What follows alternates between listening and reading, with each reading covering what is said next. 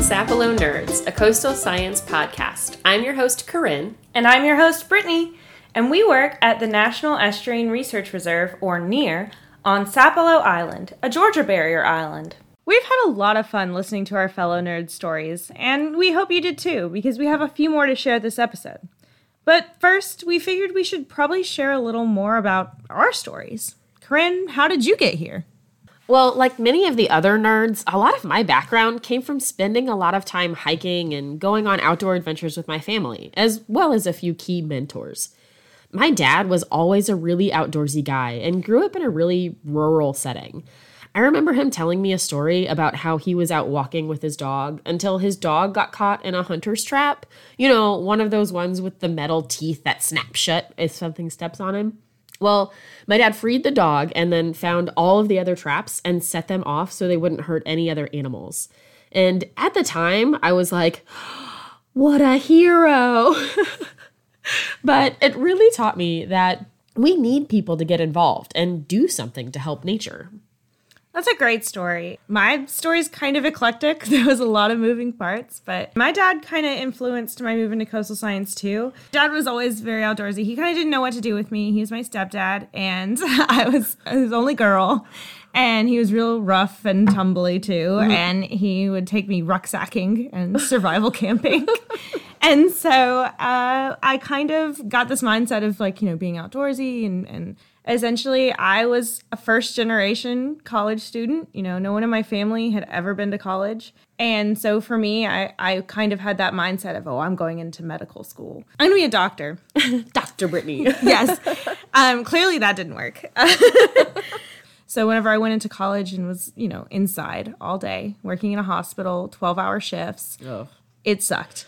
And so I ended up uh, going to Trinidad and doing a mission trip there and was teaching biology during the day to children and was doing sea turtle research at night. And it's kind of one of those epiphany moments. This mother sea turtle was digging out her nest, and I was like, oh, this is what I'm supposed to do with my life. I'm supposed to I'm supposed to be a wildlife biologist. So I came back, became a wildlife biologist. And then, you know, I went so far away from people that I was so isolated and was like, no more people ever. Um, I get like that sometimes. yeah. And then that kind of really made me like, oh, no, I need to go way, way back over to people. And I started working in naturalist events and stuff like that. And then I was like, this is not what I want to do either. and so I found Sapelo, my perfect happy medium, where I can go away from everybody on the island, but then come back to the mainland and talk to people. So that sounds awesome. Apparently, I need to go spend some time in Trinidad. I would love to see that turtle coming up on the beach and nesting. Well, after listening to everybody's answers, we really started to realize that even stories of events and places really came back to those connections with people. And like you said, coming back and needing some connection with people and seeing how they connect with estuaries that really stood out. Yeah, and that's kind of what I love to do as the CTP or Coastal Training Program Coordinator. You know, we do a lot of work with people in the estuaries and their connections between science and scientific communication. And while I was at the annual meeting, I learned that a lot of other CTPs feel the same way too. My name is Circe Gonzalez. I work at Chesapeake Bay National Estuarine Research Reserve in Virginia, located in Gloucester Point on the mighty York. Anita Grove. I work at the Apalachicola National Estuarine Research Reserve in Apalachicola, Florida. I'm Christine Burns. I work at the Chesapeake Bay National Estuarine Research Reserve in Maryland. Amanda Archer. I work at the Jacques Cousteau National Estuarine Research Reserve, located in southern New Jersey on the Great Bay Mullica River estuary. My start in sort of this world was as an environmental science major in college in central PA, which is actually in the Chesapeake Bay watershed. And that's when I started learning about estuary science and kind of got interested in this ecosystem after college, I got an internship at the Rachel Carson National Wildlife Refuge in Wells, Maine, and I got to spend like almost every day out in the marsh. I had a fantastic mentor, and that's where I was like, marshes are my place. They're the most beautiful places in the world. They're quiet and serene, and they're just really, really interesting. And so from there, I kind of worked my way down the coast through a series of nonprofit, academic, and, and eventually government jobs to kind of hone my interests. So um, I went from small nonprofits like River Keepers to tech jobs at universities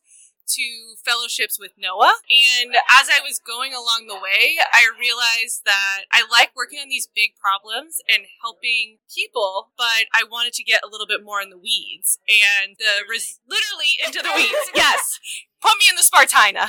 And so the reserve system is a great place because you're working at the hyper local level, you're getting to be in communities, you're getting to talk to people, but you're also connected to that national network and you have partners all over the country what you said earlier about it being the Goldilocks position, yes. I totally felt that. That really resonated. Yeah, it is a very sweet spot. Yeah, navigating between a lot of different worlds. I was hired. Uh, I don't have. Um, I have a geography background, and uh, so I was hired for my social science background and my community connections because you know, CTP is all about collaboration, bringing people together, making sure the local people uh, feel invested in the decisions and have the information and data they need to make decisions. So my, I come at it from a little bit different angle. So I try to bring people together, um, especially audiences. We're in a very rural area, and many times rural communities don't feel like they're they feel like they're not on par with the science um, audience, and they don't you know, they may not have even graduated high school, but they have so much knowledge. So it's attempts to make them feel as important as somebody who has a degree in science. And it's also translating the science that we do so that people understand it. Yeah, I like to say that I didn't go searching for coastal science. I think it found me. So I grew up in New Jersey, which is one of the most densely populated areas, and I really didn't have like a background in like going camping with my family or anything outdoorsy. Like I was like strictly like into sports growing up. This is probably a little bit like far fetched, but going uh back into my childhood, like I would be glued to Animal Planet. And like that's my thing. Like that is what got me like so involved with nature. What's your favorite show? Oh gosh, it was definitely Steve Irwin. I was just about to say, everybody raise your hand if it was Steve Irwin who put you on the map. Like, yes. Yeah, so I mean, just you know, I it was hard to get to like find what I wanted to do going through college. Like, I, I it was really hard to pick between sports and like oh, what am I going to do for the rest of my life? I have no idea. So I kind of just like went back to my roots and like what made me happy. So that put me uh, at Stockton University. It's located in southern New Jersey. So like moving out from a really densely populated area into this more rural estuary system and got my degree in environmental science. Um, and then eventually found my way working for U.S. Fish and Wildlife and trudging through the marsh and mud. And like that's really where I developed my love for the estuary. It's and just special relationship when yeah. you're in the mud, in waist the deep, and you're in the thick of it. Yeah, covered in bug bites, it's scratches. Really where you learn like the appreciation for for those areas. So. And a lot of our reserves are located in rural areas.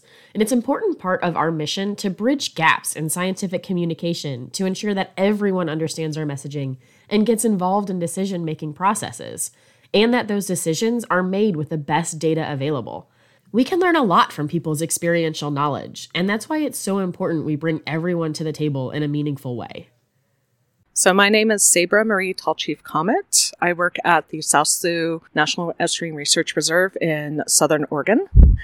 And the way that I came to work at South Slough was um, in grad school, I was interviewing tribal members on their uh, history of coastal marine species use.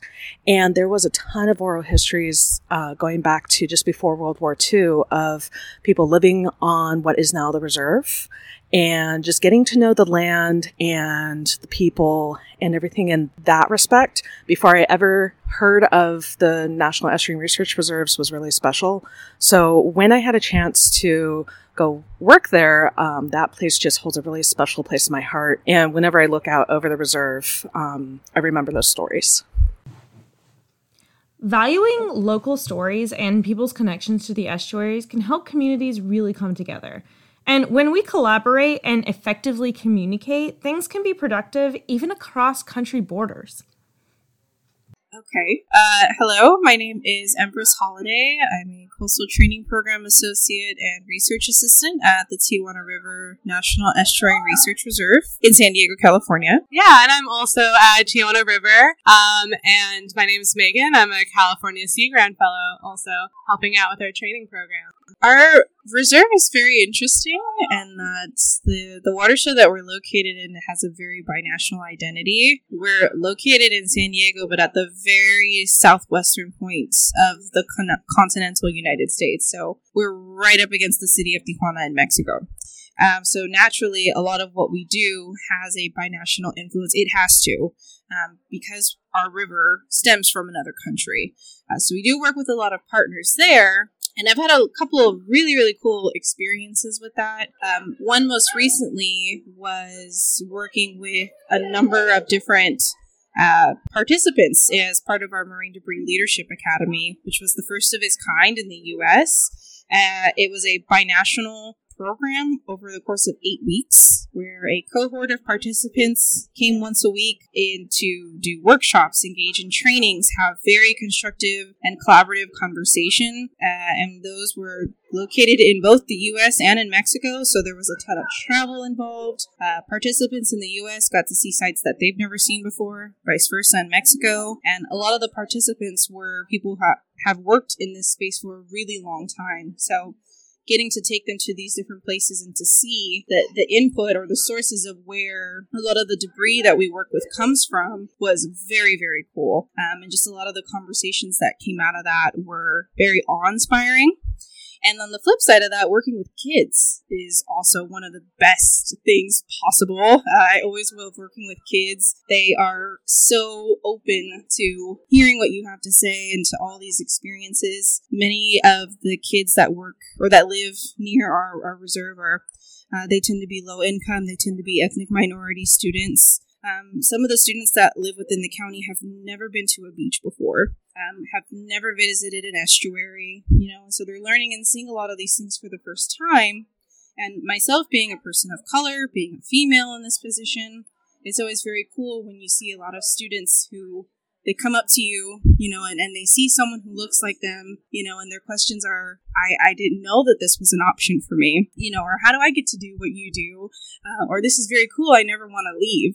Uh, so those are like some of the, the impacts I think that really get to me the most, which is just awesome. Yeah, I think that coming as a Sea Grant Fellow, it's a really interesting conversation to talk about estuaries. Um, as someone who, so I studied um, a little bit of marine bio, a little bit of international politics, and just knew I loved the ocean. That's all I really cared about. And I never really thought of estuaries, but it was one of the options for my fellowship. And what really I found fascinating was this understanding that this is a waterway that not only takes what comes from land to the ocean, but it also crosses this national barrier going from Mexico to the US and the collaboration that's needed. And it's really difficult and there's a lot of challenges, but it's also amazing opportunities to see. Like with our training this last summer that Empress was talking about, it's just the type of collaboration that's needed and the type of really working together from both government and non-government folks and it's this land but it means a lot to a lot of different people for different reasons and i think the personal aspects and the people aspects have been the most fascinating aspects of my work so far versus just the conservation itself. And jobs within the reserves are so multidimensional and hard to explain sometimes since the things we do involve the connections between people and science. Some people really love that part of the job. My name is Jen West, and I work at the Narragansett Bay National Estuarine Research Reserve in Rhode Island.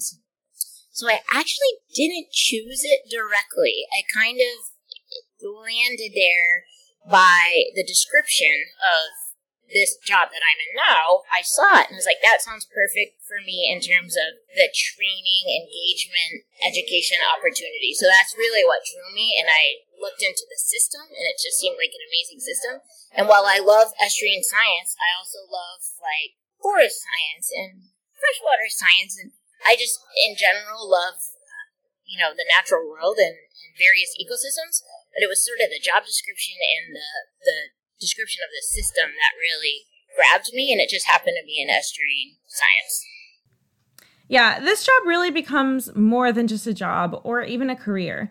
Uh, I like to always say that some people work to live and others live to work. And I think you know which one we all are. Um, my name is Shannon Lewinsky, and I work for Lynker on contract with NOAA's Office for Coastal Management, and I sit in Charleston, South Carolina. So um, I started my career as a third grade teacher. And teaching science was the subject that I enjoyed the most. I loved getting students interested and excited about science. And um, one of my students actually took home his newfound enthusiasm for science, and his father invited me to come and work for NOAA because they needed an educator to create a locally relevant marine science curriculum for grades three to five. So that's how I transitioned out of the classroom into working for NOAA.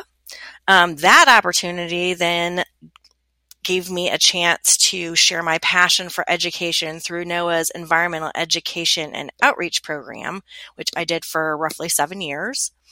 And then, as luck would have it, I got another opportunity to then work with the National Estuarine Research Reserve's education sector, helping um, the enthusiastic, dedicated professionals bring science and research to teachers and students in the classroom, as well as to their local communities. And it's been an absolute privilege to work um, with this great group of educators for the last nine years. And needless to say, it's been quite a journey from the classroom to where I am today.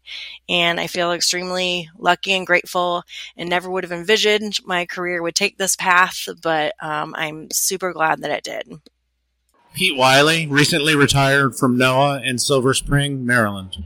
So, when I was a child, my father was a columnist for Smithsonian Magazine and wrote a, a column called Phenomenon Comments and Notes and it was just basically science writing and he was just had a crazy curiosity for anything to do with nature. He was he was an avid birder, and when I was a child, he used to drag all of us, uh, me and my siblings, out to the swamp and just and just sit there and just watch nature, sit in nature, and it gave me a great love for nature and a great love for for people in nature. And so I was real. I lucked into my job at NOAA because I, I am I am an economist, and and I tried to understand how people fit into the ecosystem that we were studying and understood. And I was always on this fine line between how how NOAA operated as a biophysical science agency and the reserves specifically as a very uh, integrated into, into the community entity that incorporated both research about nature and how the people incorporated themselves into nature. So I was working for NOAA for 20 years before I found the reserves and then I got a just a fluke opportunity to um, to head up the coastal training program in NOAA, and and it changed my life. It really did because just such great, smart, passionate people, and I was just so excited to be part of it. And the last 15 years of my career was just working with these people, and I learned so much. And I was just just thrilled to be part of it. And I, I learned and I learned and I learned. It was just fantastic. And now I'm a year retired, and I'm back here because I because I love being here, and and I play music here. Um, but that's but, really why you're here. You just really well, it's a gig. but but I but I, I just love these people, and I love what they do. I believe in I believe passionately in the mission, and and and it's just awesome. Now, if you'd like to hear more from our nerds, you can check out the Talk NERRdy to Me podcast at the link in our show notes. They interview nerds from across the USA about their roles and things going on in their local estuaries. And because us nerds love podcasting so much, there's also actually two other podcasts from reserves the Divided Together podcast by the Tijuana River Reserve, and the NERR or Far Reserves Are Where You Are podcast by uh, Caitlin Deer at the ACE Basin NERR. And both of those are also linked in our show notes. And I think people just enjoy listening from other people's perspectives. And podcasting seems to be a good way of doing that. Yeah, I think it's really good to connect everyone and, and reminds us that before you criticize someone, walk a mile in their shoes. That way, when you do criticize them, you're a mile away and you have their shoes. For more information about any of the topics we covered today, or to submit your question that may be featured in our upcoming episodes, please email us at sinerr.socials at gmail.com. That's S I N E R R dot socials at gmail.com. Thank you for listening to Sapelo Nerds, a coastal science podcast brought to you by the Sapelo Island National Estuarine Research Reserve. Please check back for more episodes released each month. And we really need reviews. So, you know, leave us a couple of, of good ones. Re- really good ones. and that's the Sapelo Sound.